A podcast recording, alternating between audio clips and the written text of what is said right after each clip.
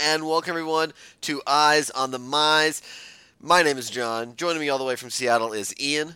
Hey, what's going on, John? How about how about your uh, Predators, man? Oh man, my Predators are doing great. Uh, game seven just just uh, tipped off recently. I haven't checked the score, but I'm going to do so very quickly while we get it ready for episode 11 today, May uh, May 12th, which is episode 11, which is count to 10. Do it again. Game. so this last week was a little bit about a little bit way too much about me. This week, Ian is going to go ahead and take the reins of probably something that he knows quite a bit about. Uh, we're going to talk about the Infect deck, but first, let's talk about some things that we saw looking at the community this week on our Eyes on the Community. Yeah, so in the community this week, it's kind of community-ish. More in that we had another 15 and 1. So we had another 15 and 0 going into the top 8. Eventually unfortunately lost the quarterfinal and this was uh, Mike Sigrist. Yeah. Who is coming coming off a player of the year. Still kicking some butt and taking names. Uh, he lost in the quarterfinals, which was kind of sad. I was actually kind of rooting. I just wanted to see somebody run the tables, man. It would have been great to the, the the only the only notch against this from this week as opposed to last week was Siggy did have three buys, whereas uh, Josh Butenhaus did not have any buys. So True. small, small little notch against Sigrist, but at the end of the day, he still went undefeated in the Swiss rounds. He sadly lost. He sadly lost in the first round of the top eight, but he's top pro. He was player of the year last year. He'll be fine. He has, he has on green white tokens, which yes, know, it's one of the more popular decks. It's actually like the one standard deck I'm not looking at building. and at least of the be, top it seems to be the best deck, but we'll see. Uh, other things this weekend, it is the Magic Online Championship event. A bunch of people being flown out to Seattle, where they're going to be duking out, including top names such as last year's MOCS champion uh, Magnus Lantto, pros Jerry Thompson, and the aforementioned Mike Sigrist. Uh, it's going to be a quad format event. They're going to play, be playing Legacy, Standard, Modern, and Shadows of Innistrad Draft over the course of the three day event, where they're going to have their finals, which is going to be a best two out of three matches, which is going to be a very interesting little thing to watch. So Oh, if you are looking on, if you're on Twitch over the weekend, you want to see some some of the top tier Magic Online players, I would go over to the Magic stream and check those out. Yeah, it's it's gonna be fun. I mean, there's not there's also a uh, SCG Indianapolis this week, which is modern, which is kind of why like this weekend and next weekend, the main actual paper tournaments are going to be modern weekends. So it's kind of we figured we'd bring it modern back because it's it's back, it's awesome. Yeah. But yeah, so it's going to be cool seeing what the pros and the other uh, Magic Online ch- superstars bring to the the digital table. I guess you could say. Oh yeah. Plus, by the way, before we forget, Eternal Masters is the next set release that's being that's going to be coming out. It's coming out early June, I believe, and spoiler season starts not next week, but the week after that, the 23rd through the 27th. Oh yeah, we'd be remiss to not mention that, especially when talking about the community, because so far everyone's starting to post up, "Hey, we got our spoiler card on this date. We got our spoiler card on this date." It's like, yes, give me spoilers right now. Put them in my It's eyes. Put it in my eyes. We'll see. I mean, uh, El- uh, Eternal I'm- Masters is going to be really fun to see play out. It's going to be a lot of fun. I think it's gonna like people are still like were are really interested right now talking about that. They're like, okay, do we want to see a fun draft format, or do we just get the cards that we need for eternal formats? I mean, I would. I, I think I said a, bunch about that last week. So if you want my mini spiel on it or my feelings on it, just go to last week's episode. Oh By no, I just find it fun. I just find it funny people are still uh, talking about it. People are going to talk about it till the end of time. Oh yeah, well, I'm not surprised. I'm not either. Anyways, modern, which we've both said is one of our favorite competitive formats. It's back after the Eldrazi winter. A few ban lists, a few bannings spring- happened. A few It's springtime. happened. It's springtime for modern. I can't think of something to It's finish not in that line. Germany. It's not in Germany. It can be a Produ- Germany. if produ- you're- if you producer, live producers, re- producers reference, man. Come on. Yeah. Anyways, so modern is awesome. There were a few unbannings to shake up the metagame a little bit. It seems to have settled a little bit, but you we know talked. We, we talked about that a couple weeks ago too. we did, we did. But you know what has been a solid choice even in the Eldrazi metagame and, and now in this metagame? Infect. So Ian, tell me about Infect. All right. So, before we start on Infect, we have to go back to the format where it comes from. Being Scars of Mirrodin, the return to one of the favorite planes of all time and the best-selling Magic set for a very long time. Oh yeah. Well, and then, but a lot of these big creatures, or the good creatures, I guess you could say, in these decks that you're going to get, are ones that came from New Phyrexia as a set. Now you're looking at ones that have infect. So You're saying, all right, so what is infect? Infect is a keyworded mechanic that reads Infect. This creature deals damage to creatures in the form of minus one, minus one counters, and to players in the form of poison counters. Now, they kind of had poison counters ish way back in the day, but they didn't actually bring it into the forefront until now, and they into this these sets and actually define the mechanics better. Now, the minus one minus one counters basically, obviously, you don't need to really go into that. Like you, you hit a creature, it's going to stay minus one minus one. Yeah. Uh, poison counters though were very controversial because what it does is it's a counter that the player itself gets. It's looked at as basically an alternate life total. Uh, key key fact, and the reason why the episode says count to ten, do it again game, is because it halves your life total. You only need ten poison counters before you lose the game. The big thing here is also that you count up.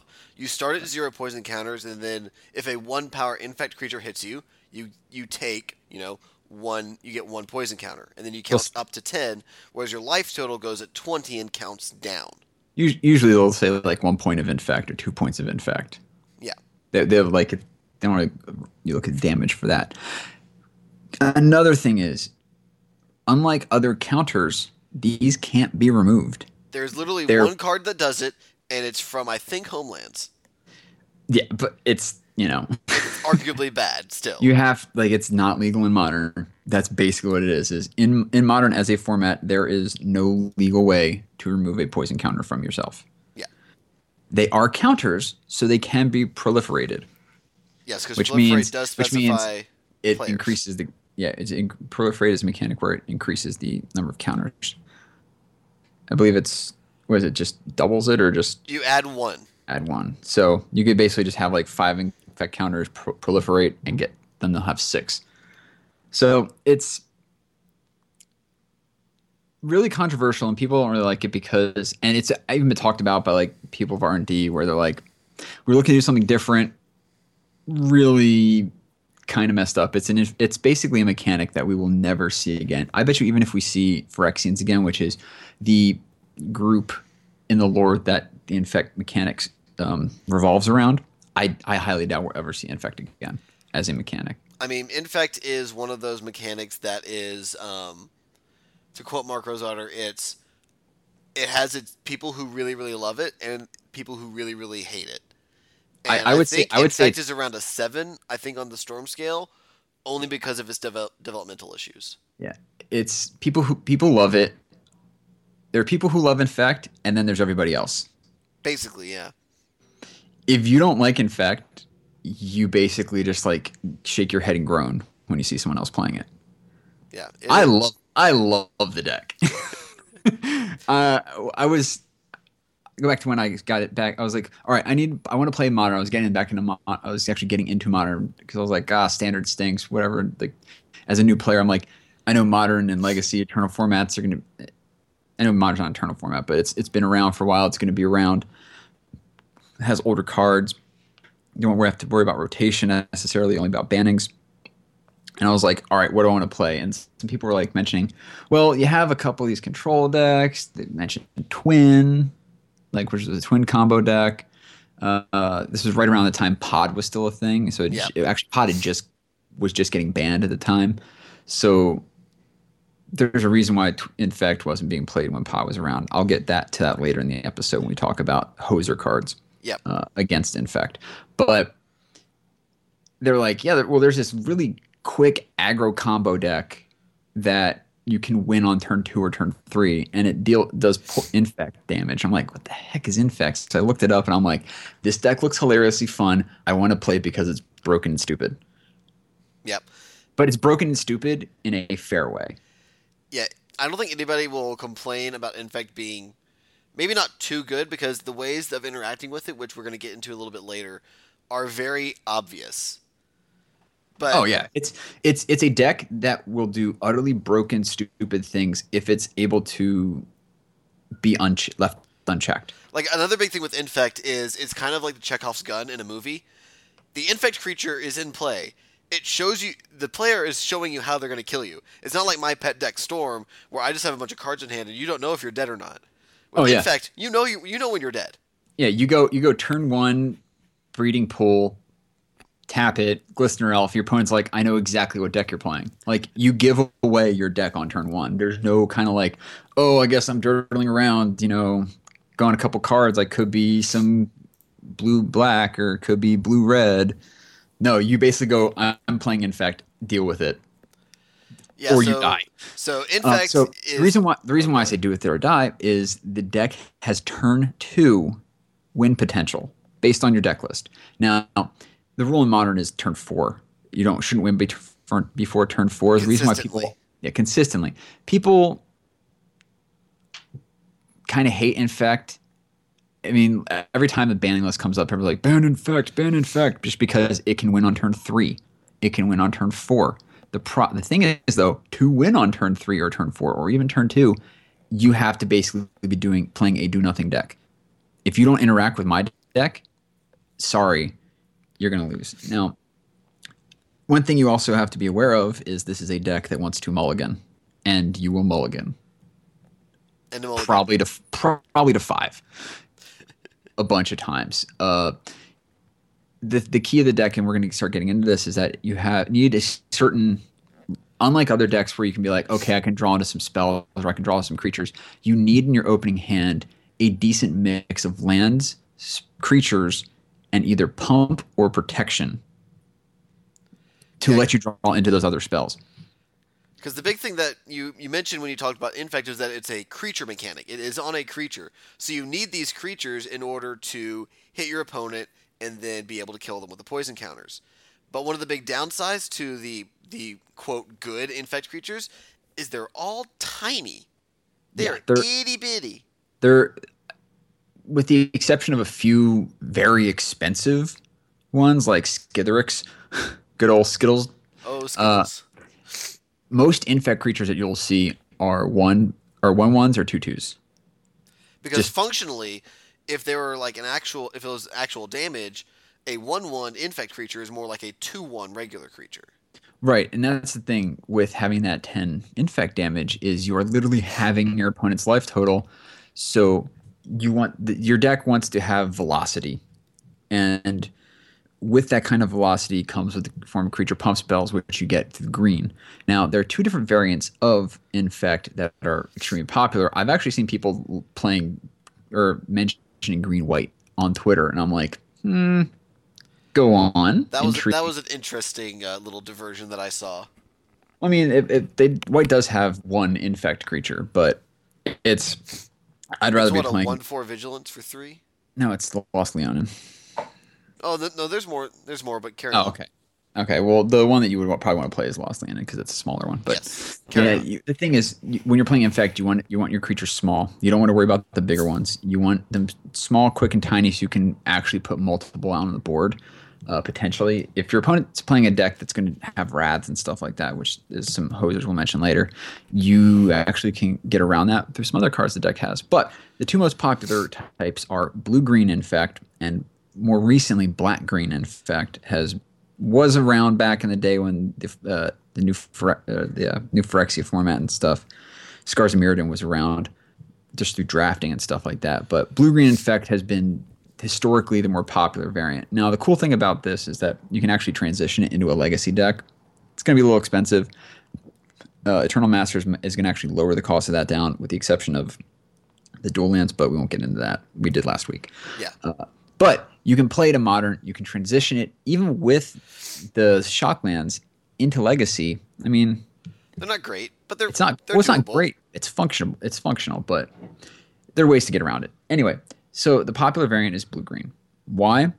Well, it has counter it plays probably one of the best infect creatures, which is Blighted Agent, which is one in a blue, one one with infect. It is unblockable. Like it says, Blighted Agent is unblockable, which is insane evasion because one of the other the, the other popular infect creatures played is called Glistener Elf, which is green, one one elf warrior with infect. That's it. It's just a one drop, one one with infect. However, it gets blocked. That's why Blighted Agent is so good. That's why Blighted Agent is one of the more popular. Uh, it's it's the pull towards blue green is to play Blighted Agent and its evasiveness Also, because go- you don't you don't want to worry about trample most likely.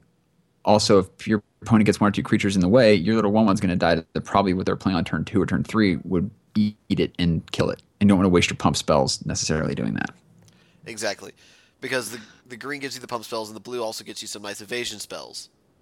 Yeah, it, one of the more recent ones that's actually I've been putting into my deck is Slip Through Space, which is a sorcery for a blue that says target creature is unblockable until end of turn. And you draw a card, which is amazing.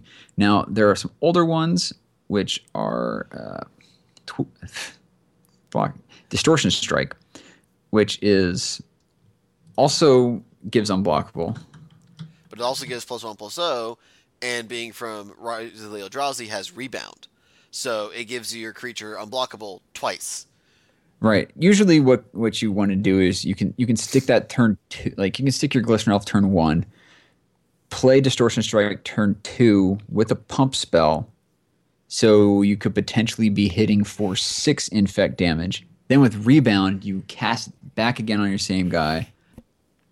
Have plus two, have a two one, and then be able to swing in and kill your opponent the next turn on turn three. It's fallen relatively out of favor recently uh, mostly just because you kind of want to like the deck the it, it ebbs and flows in popularity with the uh, removal suites that other decks use. Also with the creatures that you're going to see, like if you're in a very creature heavy metagame, slip through space and distortion strike aren't as prevalent. But if you are in a, if you're in a metagame where your opponents are just playing Wall of Omens or Kalidases or whatever, Well, actually, in creature heavy ones, you you'll kind of want it to s- get through the the board clog. Like if you're going up against a zoo deck, it's great because you just go boop right on through. exactly. But i in terms of trying to get through bigger walls, yeah, it's it's amazing in getting through walls or a Tarmogoyf with a big butt or uh, Tasigur Yeah. or even a Gurmag Angler with its Yep. five five body. It just gets right through it. So, you, what blue also gives you obviously is the counter spells. Um, you can play Gitaxian Probe and not have to worry about it. You can play pay the two life because it Gitaxian Probe has uh, Phyrexian mana cost blue, which means you can pay either blue or two life to play it. Uh, what's great about it is you can use it to. It's usually it's usually used if you absolutely direly need like another card and to cycle it. Basically, you just pay the two life, look at your opponent's hand, draw another card, hopefully to hit that uh, pump spell you need. But what's great about it is you can use it, and it's mostly used to check to see if the coast is clear. Like you, you check your opponent's hand. Okay, do they not have something that can get rid of my card, like a Path to Exile or a Lightning Bolt, or two Lightning Bolts? Just check and see if okay, can I combo this turn? Uh, you combo because you're running at a minimum 14 pump spells in this deck. Now, what pump spells are run? Groundswell is one of them. Not really necessarily super popular. I mean, you'll usually see it as a two or three up, but it's green instant. Target creature gets plus two plus two until end of turn. It comes from the Zendikar block, original Zendikar block, so it has landfall. If a land entered the battlefield uh, under your control this turn, that creature gets plus four plus four until end of turn instead. You're playing modern, you've got fetch lands. You can stick a fetch land, use groundswell, and then wait till the next turn to crack your fetch land, and then play another groundswell based off of that. Of note, it's not an additional plus two plus two for each land. It's just if you played a land, I now give plus four instead of plus two. Correct. Now, what you'll notice about a lot of these pump spells are that they are plus two plus two or plus four plus four. Like our next one, Might of Old Krosa. It's green. It's one green for an instant. Target creature gets plus two plus two until end of turn. If you played this spell during your main phase, as in you played it at sorcery speed, that creature gets plus four plus four until end of turn instead. So you can basically go, all right, land. So I mentioned this turn. This deck has a turn two win condition.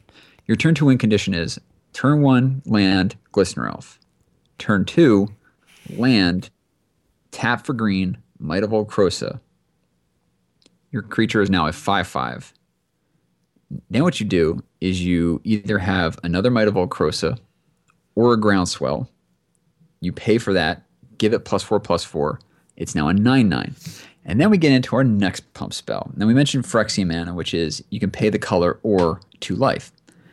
Mutagenic Growth is the other is a green Phyrexian Mana, so you can pay green or two life, which allows you to have technically three mana worth of spells cast with only two uh, two land, which is great. Target creature gets plus two plus two until end of turn. Your one one Glistener Elf is now an 11-11 lethal striking turn two creature. If they have no creatures in play, they dead. I have run it into kind of nearsightedly, I guess. I've done this multiple times. Usually it's against a merfolk opponent because they'll just go island go. Yep. It's kind of nearsighted in that I could literally build all this up, build this 11 11 up, and they can go uh, tap blue, vapor snag, return Glistener Elf to your hand. Yeah, it's pretty rude. That's why it's great to have Gitaxian Probe. because what you can do is then you can go Gitaxian Probe that like the opponent goes turn one, island, go. Gitaxian Probe, see if your opponent has the Vapor Snag to return to your hand, and they go, nope, okay, cool, combo off. Or if they have any other sort of disruption. Right. Do I have kill? Will they can't counter one of my pump spells? Even at that point, I'd still probably just go for at least six damage if you had more pump in your hand. Yeah. But another pump spell this deck runs is Vines of Vastwood. It's green, instant, from the original Zendikar block, and it has the kicker mechanic. Now, the kicker cost is you may pay an additional blank as you cast this spell. It could be, it's going to be a mana cost. So in this case, it's another green. So you can pay green. Target creature can't be the target of spells or abilities your components control this turn. If you kick it, so if you pay green green, if it was kicked, that creature also gets plus four plus four. So you have a lot of conditional gets plus four plus four, which is where this deck gets that huge velocity you want from it. Now, most recently in Khans of Tarkir here, we got probably, I would say, in combination with uh, Breeding Pod being banned, plus this card, put Infect back on the map. And you're talking And- about everybody's favorite mechanic, Delve. Delve, which is hilarious because it takes a six mana cost card and makes it one green. And that is for Become Immense, which is five and a green with Delve. So basically, you can exile. Delve is each card you exile from your graveyard while casting the spell pays for one. So you're playing, like I said, you're playing a fet, your format with fetch lands. You've probably already cast one or two uh, other pump spells at this point, or even a protection spell or a counter spell by the time you're playing this. So if you have five cards in your graveyard, you're paying green for target creature gets plus six plus six until end of turn. which is pretty good. It, it's very good, especially when you consider. Remember, you're paying playing with infect, which means you have to deal ten damage. I don't know about you, but paying green for let me take away sixty percent of my opponent's life total is pretty darn good. Oh yeah. That's not even counting the fact that you're putting it on a one-one to begin with. So you're literally paying green plus, you know, the previously invested cost of the creature to deal 70% of their opponent's life total. If you went turn one Glistener Elf, turn two uh, swing Glistener Elf, mutagenic growth, hit for three, play uh, Blighted Agent, and then you go another land, crack that fetch land, play a pump spell, or or hold up a protection, or basically, yeah, try it's, it's, try it's not pump. hard to be able to cast it by turn three, is what you're saying. Right, it's very doable in modern to actually because you're who knows your Glistener might have gotten killed after combat or killed the next turn. Yeah. But either way, it's easy for you to get these five things to just pay green, one green mana first, plus six, plus six, which is insane. Yeah, it's, it's like two fetch lands and three cheap spells. Or three fetch lands by turn three and a creature or pump spell, whatever. So another way this deck gets some velocity off of creature based pump is through Noble Hierarch, which is a great card from Conflux. Conflux. Yep, Conflux. Yes, Conflux. Also reprinted in Modern Masters 2015, thankfully, because it was getting super expensive and it's creeping back up again. But it is yes, John actually John actually helped me finish off my Infect deck by doing some lovely trades at GP Vegas to get Yes. finish off my hierarchs. But anyway, Noble Hierarch is a green human sh- so it's one green it's green for a creature human druid. It's a 01 and it's a mana dork. So it what kind is it though? It's tap to add green, white, or blue to your mana pool. So it pay, it pays for Bant colors um, which is of the shards that were going on back during the original Alara block, which is from.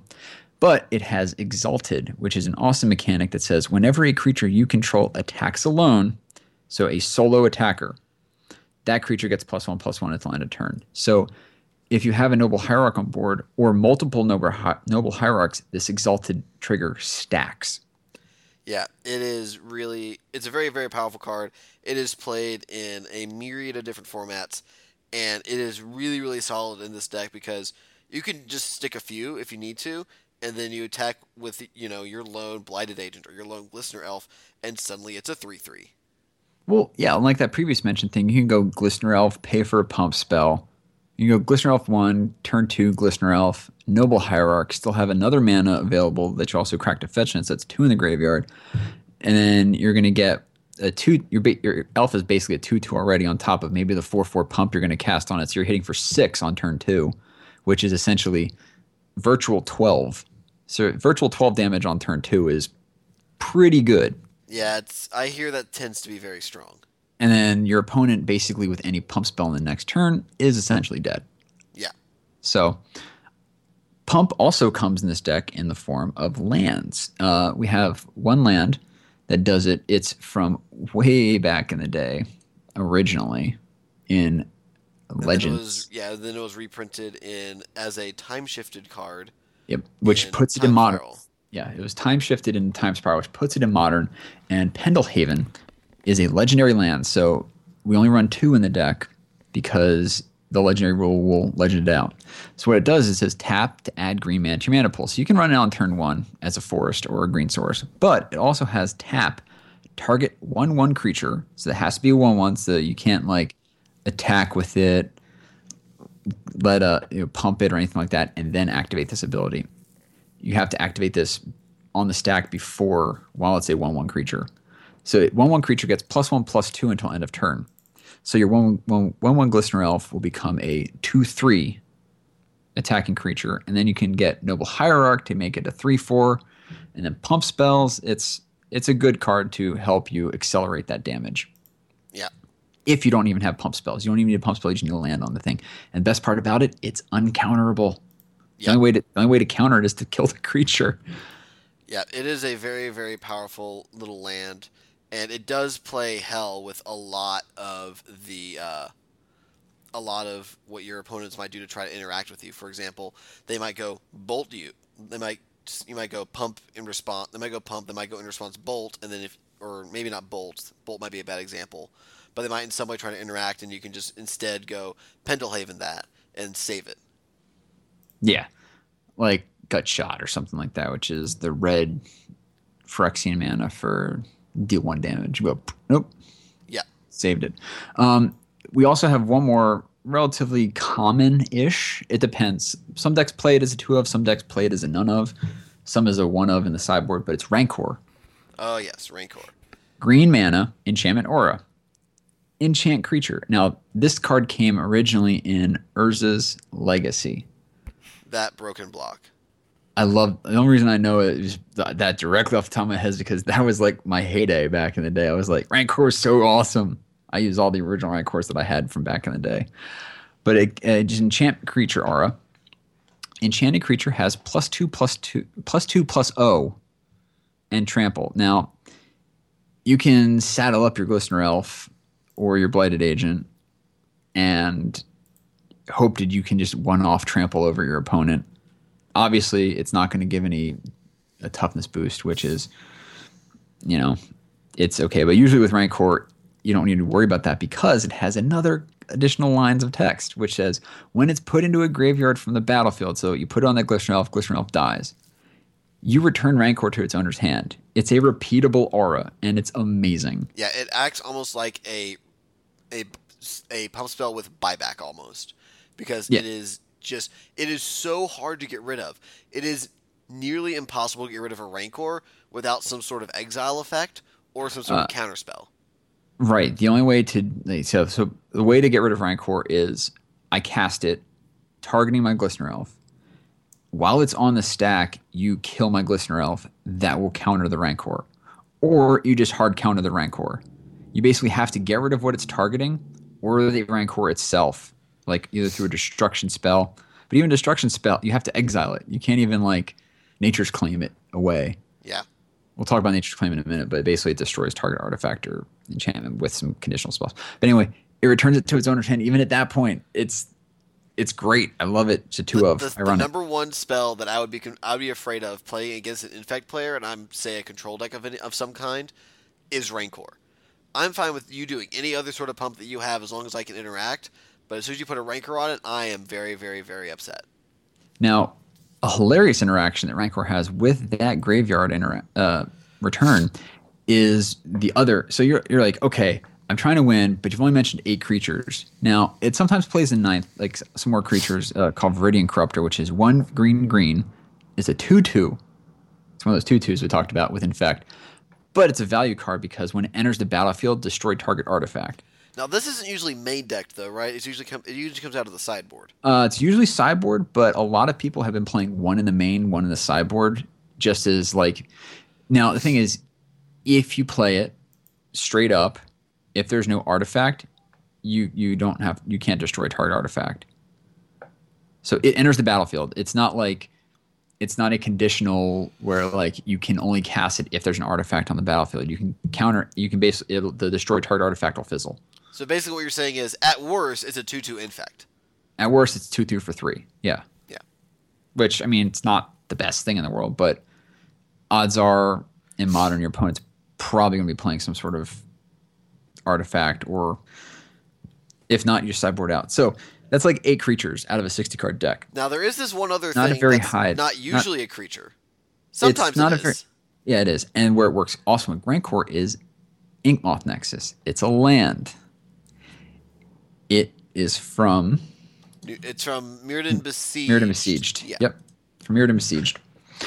And what it is is it's tap for colorless. One colorless two mana pool. But you can pay one generic. There's a difference between like it's actually we've been we've mentioned this difference before, and well, no, no, have- but, but no, it taps for a colorless mana, but you have to pay generic. It's you know the confusing little intricacies. But Inkmoth Nexus becomes a one-one blink moth artifact creature with flying and infect until end of turn. It is still a land. So if you have enough mana, thanks to Noble Hierarchs and other lands out, if you're flooding out and you get an Inkmoth Nexus, you have a repeatable creature that avoids sorcery speed removal. and has evasion. Yep, with flying. Now, so if you have enough, you can you have to you pay one or whatever to activate the Inkmoth Nexus to make it a creature. You can then put Rancor on it and swing for three in the air, and then at the end of the turn, Inkmoth Nex- Nexus becomes a land again. Rancor falls off of it because it's no longer attached to a creature. Goes to your graveyard. Oh, nope, sorry, goes back to your hand, and you can do it all over the next turn. It's nice, so dirty. repeatable three damage. It's great. I love it. So. It's a great way to get around a board clog or anything of that sort. So that's usually what you're looking to do in terms of that. Now, I mentioned blue for counter spells. You're going to run usually it's the the norm nowadays to run two spell pierce, which is blue for instant counter target non creature spell unless its controller pays two additional mana. Basically, you just want to counter the removal spells that people are going to try and put on top of your creatures to say, no, no, no, I don't want you to do that. Correct. Um, you'll play with that. Like I said, you also have protection spells. Your Vines of Vastwood is a pump and protection. It's the best of both worlds. But you also run usually one or two of Apostle's Blessing. This is from the new Phyrexia block. So you're going to be paying with Phyrexian mana again, but it's white Phyrexian mana. So it's pay with white or two life, but it's a one and a Phyrexian white. Target artifact or creature you control gains protection from artifacts or from the color of your choice until end of turn. That artifact it, clause is very relevant sometimes. It can be if you're trying to get through uh, an affinity opponent. You can be like protection from artifacts, swing through. If against affinity, it essentially says this creature is unblockable. Yeah. I mean that's that's the main use of, of the Apostle's Blessing that you'll see in most cases. It can also counter some removal spells because you can say, "Hey, you're trying to bolt it. I'm going to give it protection from red. Your bolt doesn't actually do anything now." Right, because you could be pump spell, and then your opponent goes, "I'm going to bolt it before your pump spell resolves." If you don't have another pump spell, you can protect it, and then incidentally, you'll sometimes get through just because of the sheer unblockability or be like, oh look, I gave it protection from red, and you have a creature that's red. Aha, I get through. So that's mostly what you're going to see in terms of protection from it is either the little counter spells or that, and occasionally, sometimes people run a Spellskite, which is a artifact creature horror for two mana. It's an 0-4 that has a blue Phyrexian ability on it. You pay blue Phyrexian, or so it's blue or two life change target of target spell or ability to spell Spellskite. So if someone's trying to bolt or uh, Path to Exile, and remove your infect creature that's got pump on it, or like your opponent might even let, like if they have path to exile, they might let all the pump resolve and th- let you tap out and then go for it. But you can redirect a kill or exile spell to spell Spellskite. It'll take the hit for it and let your infect creature get through. Yeah, spell Spellskite is very popular in certain places to be able to prevent you from losing a key creature or prevent a key burn spell from hitting your face as opposed to hitting it. It sees play in a wide variety of decks and is very versatile. Yeah, it's great in your deck and it's great against your deck. And we'll get into that when we talk about our hosers. So that's most of what you're going to see in the non land portion of your deck. Uh, sometimes you'll see people run one or two Dismember, which is one Phyrexian black, Phyrexian black. Uh, target creature gets minus five, minus five until end of turn. It's so it could be one mana pay four life to kill a creature. Yeah, one mana pay four life. You aren't going to have any in this particular variant uh, to pay that black, so it's just one in four life. Uh, it's great for removal if your opponent has just left one blocker up. Uh, it's really actually some of the only removal that is worthwhile running in yeah. Uh, blue and green colors. Now, Ian, so, real quick, you did mention a few of these Phyrexian mana cards in Gitaxian Probe, Mutagenic Growth, and Dismember why do we care about running these? Like, we all know that our life is a resource, but right. too much of our losing too much of our life can be a problem. Why does the infect deck play all these Phyrexian mana spells? And you seem very willing to basically be like, oh, this this mutagenic growth is pay two life because yeah. I can cast it for free. Or Gitaxian Probe. I'm paying two life with Gitaxian Probe. Now, when you're playing with infect and against infect, you're it's it's like whose line is it anyway? Where the cards are there and your life totals don't matter. because you're you're literally you're using your life essentially as more mana pool. Like I said, this deck is the blue green variety especially is all about velocity. You want to beat your opponent by turn 4. Because if by turn 4 your opponent's probably going to be able to establish a board presence, get some mana, be able to deal with your small little one ones cuz your deck is your main deck is literally four one or eight one ones and four o ones, and then four creature lands that are one ones, with the potential of an 04 or a two two. Yeah, you're if you're they, not bringing are, the beef. If your opponent is able to establish a board presence, you have to win by pump spells. Um, this deck can dirtle if you're lucky.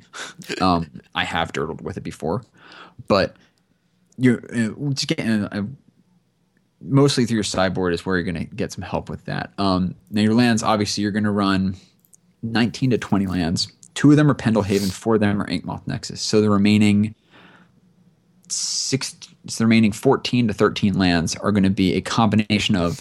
Usually, I run 19 lands, so I'm running three Breeding Pool, two Forest, and eight fetch lands. You can up it to uh, nine fetch lands, uh, or run three Forest and eight fetch lands the land base is mostly going to be built around a. Uh, you you have the the six lands of Inkmoth Nexus and Pendelhaven, so the four Inkmoth, two Pendelhaven, and then everything else is like three Breeding Pool, and the rest of the numbers are usually however you see fit, uh, and what you feel your playstyle is. If you feel like you flood out, or if you don't get enough land too much. So your sideboard is where you can make. Obviously, your sideboard's going to make or break your deck. This one, um, it's a staple in both uh, blue green and the blue black or the green black, which we'll be talking about next, is Nature's Claim. I mentioned a little earlier. It's green, instant, destroy target artifact or enchantment. Its controller gains four life. Like I said, some decks that gain four life, like burn, they're like, oh my god, I can't give the opponent four life because that's two burn spells I have to give away or have to do extra to, you know, equal this one card. Nature's Claim, you don't care. You're dealing infect. You're hitting for ten. Yeah. You're counting to ten. And you're not even counting Those- the regular life total. It's just like, sure, I'll get rid of that and you can gain life. It doesn't matter. You're still at three infect or two infect or whatever. Real fun thing is if you're getting beat down by your opponent and you need to survive, you can activate your Inkmoth Nexus and Nature's Claim your own Inkmoth Nexus to gain four life to pad your own life total to win on the next turn. I have done that before. Your opponent's like, "Why are you activating Inkmoth Nexus?" It's, I'm like, "It's they're like it's tapped." Like I had a tapped Inkmoth Nexus, activated it, Nature's claimed it, gained four life. I was at one. I untap and kill my opponent because they thought they had me because I was basically tapped, all but tapped out. Yep. Trixie Hobbitses. Yeah, it's a great deck, and I love it. Um, so usually you'll see another dismember or two there. Some cool tech that people run. Uh, it kind of ebbs and flows. Is Wild Defiance. It's an enchantment, two and a green. Whenever a creature you control becomes the target of an instant or sorcery spell, that creature gets plus three, plus three until end of turn. So if Lightning Bolt is good in the format, which it's becoming better again, uh, due to small creature aggro decks and stuff, probably people are going to be playing stuff like Jund, which has access to Lightning Bolt and removal of that sort. Uh, any damage based removal, Wild Defiance is amazing against because it can be you targeting it or your opponent targeting it, and it gets the plus three plus three bonus. There's also a So- really funny game you can play if you have two Spellskites Yes, and, that's and an a amazing. defiance in play. Yeah, because you can, as long as you have enough life total, you can actually bounce. Like you can target a pump spell on one of your creatures. If you have two Spellskites out, you can do it with both of your Spellskites. You can bounce. This, you can bounce back your, uh, your your pump spell between the two creatures, stacking wild defiance triggers, and then swing for like actual like twenty damage. It's not it's not a play that happens a lot. But it it's a strat. No, it's a strategy that's. I mean, I've won with Noble Hierarch beatdowns before, based using Wild Defiance and just having pump spells. I had like a 14, six, 14 15 Noble Hierarch one time. It's ridiculous. I've had a 14, 17? Needless to say, this is not 14 plan A. I had a, I've had a or- 14, 18 Spellskite. Yeah. It's It's, not plan it's, A. It's not plan A. It's not plan B. It's, probably like not even plan- plan C. it's plan D Yeah. plus. um, so you're gonna have more dismembers, uh, and then the rest of your sideboard is really up to what you feel your metagame is gonna be. Uh, Dispel is obviously there is a two of uh, in most infect sideboards. As if you're going up against a removal heavy deck, you're gonna bring that in to help protect your pump spells and your creatures from removal. Uh, you'll see another Viridian Corruptor or two in there, depending on one's in the main. There'll be two in the sideboard uh, as just incidental uh, artifact hate for affinity. Plus, artifacts are just all across the board here. Uh, you'll see Hurkyl's Recall sometimes if you're expecting a Artifact affinity. heavy. Yeah, uh, artifact heavy thing. Ar- Hurkyl's Recall is an instant for one in a blue. Return all artifacts target player control, control eh, controls to his or her hand. Yeah. I love how the text on says his or her. It's great. Um, I mean, it could say that their hand, but it's whatever. Anyway, We, we're not going to get into templating again. Oh no no no no! I just style like, guide. I, no, I just like templating style guide. Anyway, so it returns all the artifacts to their hand. Uh, basically, your opponent can just like poop a lot of artifacts like Memnites or Ornithopters for free, and then just go nope back to your hand. You have to discard. have fun. You know what else? You know what else is also great? Uh, Hurkyl's Recall is great against Uh, the Thopter deck. Thopter Swords. Yeah. Oh, so good. Oh, all your tokens just poof gone. All that, look at all that work you just did. Yep. Um, if you're expecting uh, graveyard using decks, so Snapcaster based decks or Dredge, Grafdigger's Cage, amazing card because that's it. It's one art, one mana artifact. Creature cards can't enter the battlefield from graveyards or libraries. Players can't cast cards in graveyards or libraries. Basically, shuts down how Dredge likes to operate with, especially the newer Dredge decks, because it got some lovely new toys in insolent neonate and prized amalgam. Yeah. It also hoses some really other interesting strategies, like it stops the gifts ungiven control decks from working. It stops. Uh, I'm not gonna lie. does I'm- it stop Mindslaver lock? I have to double check to see if it stops a Mindslaver lock. I don't I think forget, it does. but it's definitely getting back into my sideboard because Thopter Gifts is becoming a popular deck. Uh, Yep. Dredge is becoming a popular deck.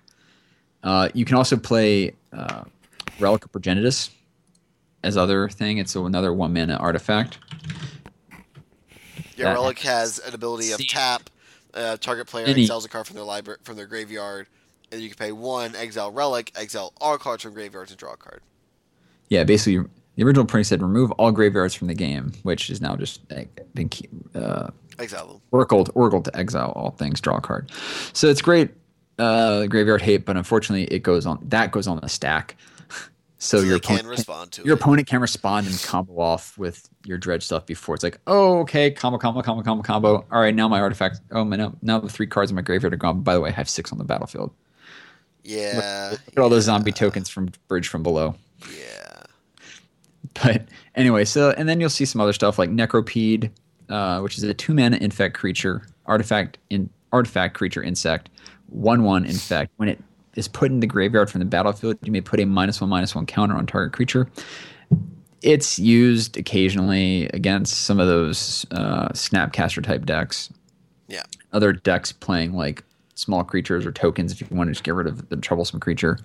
You'll obviously see Spellskite in the sideboard or in the main deck. Um, usually, it's it's a it's there's a like kind of rotating set of cards that you'll see there, uh, mostly based on the metagame. Now, a real cool piece of tech that gets into these decks is Dryad Arbor. Dryad Arbor is a very sweet card. It's a land creature, forest dryad. So it's an actual creature, but it's a land. It's from F- Future Sight. Yep. It's a one-one. Dryad Arbor is green. It's it's a basically a forest, but it's also a creature. It is really weird because Dryad Arbor can't tap for mana the turn it comes into play. Yeah, it has so many things. But why it might see sideboard play is if you're expecting to see cards like Liliana of the Veil or other edict type effects, where its target player sacrifices a creature. If you have a fetch land on the battlefield, you can literally go through your deck, find a creature, put it on the battlefield, and sacrifice it. All you did is just lose a land. Uh, The Ar- Dryad Arbor, fetching up a Dryad Arbor tech is also really useful with the um, Hexproof deck, where they're trying to load up one big thing and hit your opponent. Um, Infect and Bogles have a very similar playstyle in that regard, where it's here's a big threat, hit you with it, and then the Dryad Arbor able to kind of take the hit or take the bullet for your payload is a very useful tool to have. Yeah, just as long as they don't have the protection from creatures enchantment on there. Yeah. I forget which one it is, but Anyways, So, so that's uh, one funny thing that's actually been popping up a bunch against some of these decks that will, you know, hit your life total and help pad your life total actually against some of the uses of these Phyrexia mana is Kitchen Finks has actually been seeing sideboard play. really As a there was one in a modern league from yesterday that went 5-0 playing four Kitchen Finks in the sideboard. Jeez, I guess they really hated the burn matchup. Well, burn or needed a Phyrexia mana or Yeah. was getting hit hard and fast by some other decks that beat it quickly. Basically, Yeah. it's the modern thing. If you can't beat it, go faster than it. Yeah. And the only way to go faster than infect is usually burn or uh, death shadow uh, aggro, Yeah. or the new or the new uh, bushwhacker based uh, zoo decks Yeah. with uh, burning tree emissary. Yeah. They me- basically just chain like six creatures together and go, oh, by the way, hit you for 18. It's Yeah, like, that's- "Wh- what? You had really one good. creature on the board. that that is a really good way to do it. So real quick, we don't have a lot of time left. You did mention this black green infect deck. How does it change from the blue green version? Okay, so your black green infect deck is going to have your noble hierarch, it has your glistener elf, it has your pump suite of groundswell, might of Old Krosa, rancor, protection pump, and vines of vastwood, become immense. It has your Pendelhavens. Now, what makes it cool is that it plays cards like Plague Stinger, which is a one in a black, one one flying infect. Gets around. It's it's kind of like the black version of uh, Blighted Agent in that it's an evasion one one for two mana. It also plays Phyrexian Crusader, which is one black black for a 2 2 zombie knight with, here we go, first strike, protection from red, protection from white, infect. That card If is a house. if you are expecting to face Jeskai based control decks, which is the blue, white, red, so you're looking at Lightning Bolt and Path to Exile, Phyrexian Crusader can't be hit by Bolt or Path to Exile. It's amazing. And it's got Strike too. So put that with Rancor on. Mm-hmm. It's fun.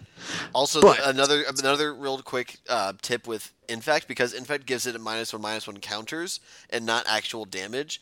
If if you attack your Phyrexian Crusader into their three three, the your creatures are just going to bounce off of one another. If it was regular damage, the three three would kill your two two, but because it's Infect, the three three will be downgraded to a one one and then deal one damage to the Crusader.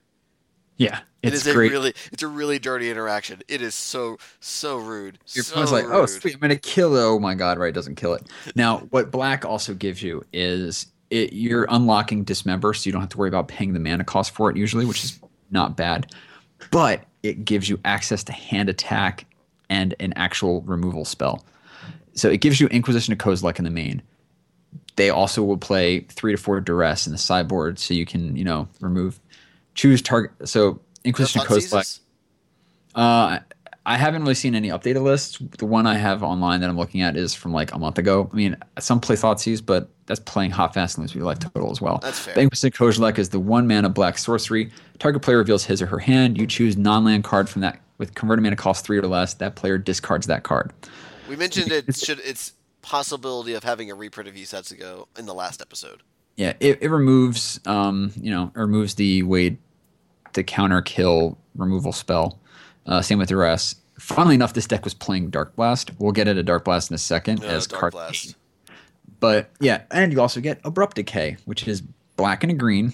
Instant. Abrupt Decay cannot be countered by spells or abilities. Destroy target non-land permanent with converted mana cost three or less. Oh, You're playing modern. A lot of cards are going to be three mana cost or less. It's just a solid get rid of it, gone. Now you're playing all these dead. double. You're playing these double black and Phyrexian Crusader, and you're like, oh my god, how am I going to get this ma- mana cost? Well, you're playing a one or two of Urborg Tomb of Yawgmoth, which turns all lands into swamps in addition to its other type. So it's actually like a beneficial type, Blood Moon type effect. Instead of it making it just a mountain, it actually adds uh, the land type of swamp, so it makes it tap for black. Of which note, it also great. gives your opponent a bunch of swamps, right, but it also lets your fetch lands tap for black too, which, which, is can be very helpful at some point in the game. Another side cyber tech this one plays is carrion call. This is another thing that kind of pops in and out of these blue green decks as well. It's three and a green for an instant. Put two one one green instant insect creature tokens with infect onto the battlefield. So if you're looking to go long or against a deck that has a lot of removal, you can let them tap out, do their thing. Then you go end step, carrion call. Next turn, you have a bunch of stuff to just go lethal on. So, Okay. kind of So cool. this, this one seems a little bit slower, but it, ha- it attacks on a different axis. It's attack it's not it's the velocity's tuned down it's actually one of MOCS at the hands of chris Fennell. uh, it uses stuff like the hand hand attack destruction and the inevit- the more inevitability of the first striking Phyrexian Crusader um, even at a 2-2 with first strike is still great uh, it does have incidental graveyard hate because it, it'll play Leyline of the Void out of the sideboard Yeah. um, right off the bat and can pay for it unlike other I've seen green blue try and play Leyline of Sanctity which you can't be it gives you hexproof and I'm like you're cheeky because you can technically pay for it with the white off of Noble Hierarch but You're never casting that. you're, you're being too cheeky at that point so So you've sold us on why we should play Infect. What are the things we need to watch out for when we're playing, sitting down at the other side of a table of an Infect of a modern event? Okay, so it's it's it's got some strong matchups, and those are going to be like your ones that are going to go long, dirtily. Tron has always been historically a great matchup. It's gotten a little less better for us since they printed Kozilek's Return and Worldbreaker because it has reach. So you lose a vector of uh, attack through the air that you had before. So it's like, okay, cool, I can go with Blighted Agent or in the air. Now it has they have a reach creature.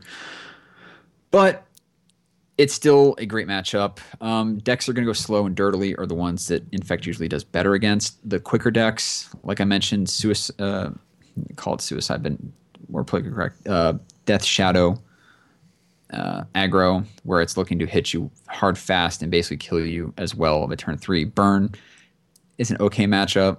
Uh, it just depends on if they have the burn spells to kill your creatures. Now, mid range value removal decks, such as the green black X decks, so Abzan or Jund, though depending on whether they're playing white for Path or red for Burn, Path is something you don't want to see as much because you can actually bring in your Wild Defiance against the burn, and it counters, like I mentioned earlier in the deck. How deck. do you feel about Lingering Souls? I hate Lingering Souls. I hate it with a passion. that card can die in a fire, All right. uh, mainly because it, put, it puts a lot of chump blockers. Uh, Spellskite is something you're going to want to be careful of. Your opponent, like I said, it's a colorless artifact. Your opponent can play it in any color deck they want. Uh, what it will do is they can pay two life. They'd rather pay two life than take infect damage. They can steal your protection, steal your pump, and left totals doesn't matter as much. Uh, if you're playing against a red white X deck, so you're looking at Naya or Jeskai or straight Boros, deflecting palm is an insane hoser, and you can get you can kill yourself because what it do it says next time it's a red and a white instant. Next time this source would deal damage to you this turn, prevent that damage. If damage prevented this way, deflecting palm deals that much damage to a source's controller. It says source of damage. Infect is a source of damage it will redirect the infect damage back onto you. So you could basically go, I've got a 10 10 or 11 11 infect creature. They go tap red and white, you're dead. You, you get hit by your. how that works?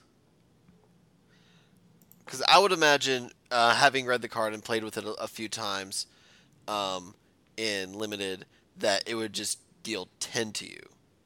Because it says deal that In- much damage. Infect. Remember how I defined infect? This creature deals damage to creatures in the form of minus one, minus one counters, and to players.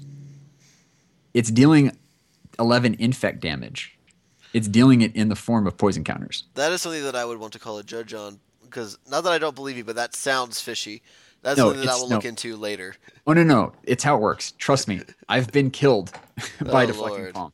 Oh lord. No, because it says if damage is prevented this way, de- deflecting palm deals that much damage. I think it just uh, does it deal ten. It no, says it de- deals that much damage to that source's controller. It doesn't Okay. redirect the damage from the I source. forget. No, yeah, does it? Nah, scratch that. I mean, yeah, if you're at 10 and you're attacking with a 10-10, you're dead. Yeah, but even then, it's still a way to be like, I just blew all my infect or whatever on it. Yeah. Let's move on to, you know, a card you mentioned, a Dark Blast. Dark Blast is black instant. Target creature gets minus one, minus one till end of turn, and has Dredge three. Dredge means if you would draw a card, you may put exactly three cards from the top of your library into your graveyard. It's an insanely crazy deck. Way way too much time to go into it. But basically, it says your opponent can cast Dark Blast, kill one of your infect creatures. Then the next turn, when they would draw a card, they just put the top three of their cards in their graveyard, put Dark Blast in their hand, and then cast it at you again. It's basically a repeatable. You don't get to play with an infect creature. Yeah. Period. All right, let's Unless talk you have about a two two. let's talk about another Ensnare- card that you hate. Ensnaring Bridge. I hate this card. It's in Lantern Control. It says it's a three mana artifact. Creatures with power greater than the number of cards in your hand can attack. So Lander con- control decks are basically putting their hand on the board with like one mana or zero mana artifacts. So they're usually sitting at one or no cards in hand. You would have to go to attack step with a one one and swing in. Or I've actually done this. I've swung and pumped my own Spellskites just to get around because zero it's zero it can attack That is one of the weirdest things. Like I've played a few Ensnaring Bridge decks, and facing down against a Noble Hierarch is the worst feeling ever. oh yeah because you can swing with it and then it pumps itself to one damage and then you pump it up It's, great. the worst. It's the worst shillelagh, feeling ever. beats are hilarious um, Uh, so on. blood Yeah. moon blood moon sucks just against any non-basic lands because it shuts off your blue from breeding pool meaning you have to hit i've lost a game like this where an opponent stuck a blood moon on me and, or blood moon down and then went turn two blood moon turn three blood moon it was aff- affinity and they were it was stupid Yeah. they hit me be with turn silly. two and a turn three blood moon. I didn't hit my noble hierarch to get blue mana in time. Like it had summoning sickness the turn I needed to have blue, and then the Yeah. turn after I was dead. Uh, it also technically quote unquote kills your Inkmoth Nexus because you can't activate your Inkmoth Because Nexus. Because they're no longer they're because they're now mountains. Yep. Another thing we mentioned earlier is the Gifts deck, which will run a Reanimator package with Elesh Norn Grand Cenobite, which is a five white white four seven with vigilance. Other creatures you control get plus two plus two. Your creatures your opponents control get minus two minus two. Remember how, we said all inf- infect creatures are basically going to play are one and two power toughness. You literally scoop if this card hits the battlefield, unless you're able to chain dismember dismember the same turn. You just you just go home. Just just go to sideboard next game. You can't Yeah. win. It's like it, it's one of the cards where if that hits the battlefield, you're just like, yeah, I lost. And I think we saved the best infect hoser for last. in our show notes, I have F this card in caps lock with periods to emphasize Yeah. the fact that I hate with a passion Melira Sylvok Outcast, the centerpiece of the then Birthing Pod decks, and now the lovely Abzan Company deck, which is probably the deck I want to face the least with this deck as an Infect player. What it says, it's a one in a green for a 2 2 legendary hu- creature, Human Scout. Now, this is from the player perspective, the player playing it. You can't get poison counters. That's the first line of text. The second line of text says creatures you control can't have minus one, minus one counters placed on them. In the Abzan Company decks and the Birthing Pod decks, they only care about that last line. That first line only comes up very rarely against this deck. Those first two lines of text, it has a third line of text, mind you, but those first two lines literally say your creatures don't have infect. What was the third line of text? Third line of text says, oh, yeah, your creatures don't have infect. Literally, it says your creatures your opponent control lose infect. fun, fun rules clause here, though. Inkmoth Nexus actually gets around her because of some weird timestamp layering rules. Like, if you play a creature after Melira comes into play, it'll lose infect. But due to the fact it gets infect until end of turn, it's a weird, like, turn based thing where it loses like your creatures lose infect as a keyword, but it gains infect until end of turn, so it actually layers above it. It's a weird rules interaction, but you can win around it. It's not an insta scoop like Elesh Norn, but it's the most annoying freaking card to play against is infect. I have beaten her resolved on the battlefield before. And I just wanted though. I just wanted to throw my hands up in the air and do like retired champion because damn that felt good. All right. So that's going to be what it's week two. Now, there are a couple sources you can Google up. There, the problem with Infect is that you'll really only find a lot of Infect articles around pro, modern Pro Tour times. So the last one will have been from January ish. Uh, there's a good one that, like, uh, Efro actually wrote a nice one in January about the green black. I know uh, Frank Karsten wrote one about the blue green they played at Pro Tour with the Gatewatch. Um, the main guy you're going to look for is Tom Ross. This guy is known as like the Infect Master. He plays it in Modern. He plays it in Legacy. This guy is like Infect savant. He has he he won an invitational at SCG, and his token was the Infect token. The guy plays Infect. Um, any any Tom Ross Infect article, brilliant. He's the guy who actually got Team Channel Channel Fireball to play Infect at a Modern Pro Tour because he's like, this deck is just good, you guys. He's the one who brought the uh, Become Immense tech to the deck.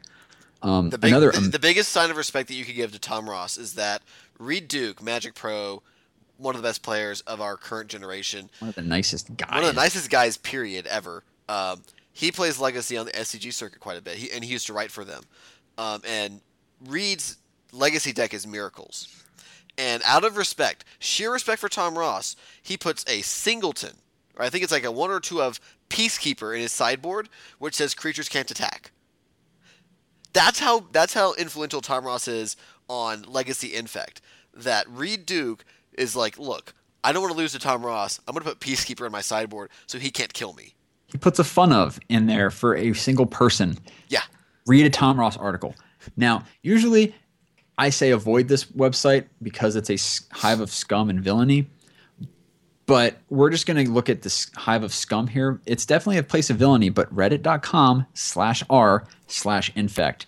There is a Reddit r for infect. Interesting. It's it's actually if you want some good source, it is an amazing source. They have uh, primers on uh, Legacy Modern there. Like that's where you can find the links to Team Pantheon's Pro Tour list from uh, Fate Reforged in 2015 and Oath of the Gatewatch in 2016. They've got basically all of Tom Ross's primers there. They've got Tyler Hill's Pro Tour Fate Reforged deck primer, which is a really good one. There are some Legacy primers there. There's a Pauper Legacy or Pauper Infect list thing there. There's some videos. All Infect matches hosted on MTG coverage. It links to it. Um, people are t- there's talk about what are you playing SCG Indy, help for GPLA, two or three breeding pools, splashes for Infect. Someone's even bringing up Temur Infect. It's a great source if you want to learn about Infect. It's your one-stop shop, basically. Yeah. Infect has a lot of Infect seems feels like a solved deck at times, but it definitely has a lot of room for variability and maybe a little room for customization.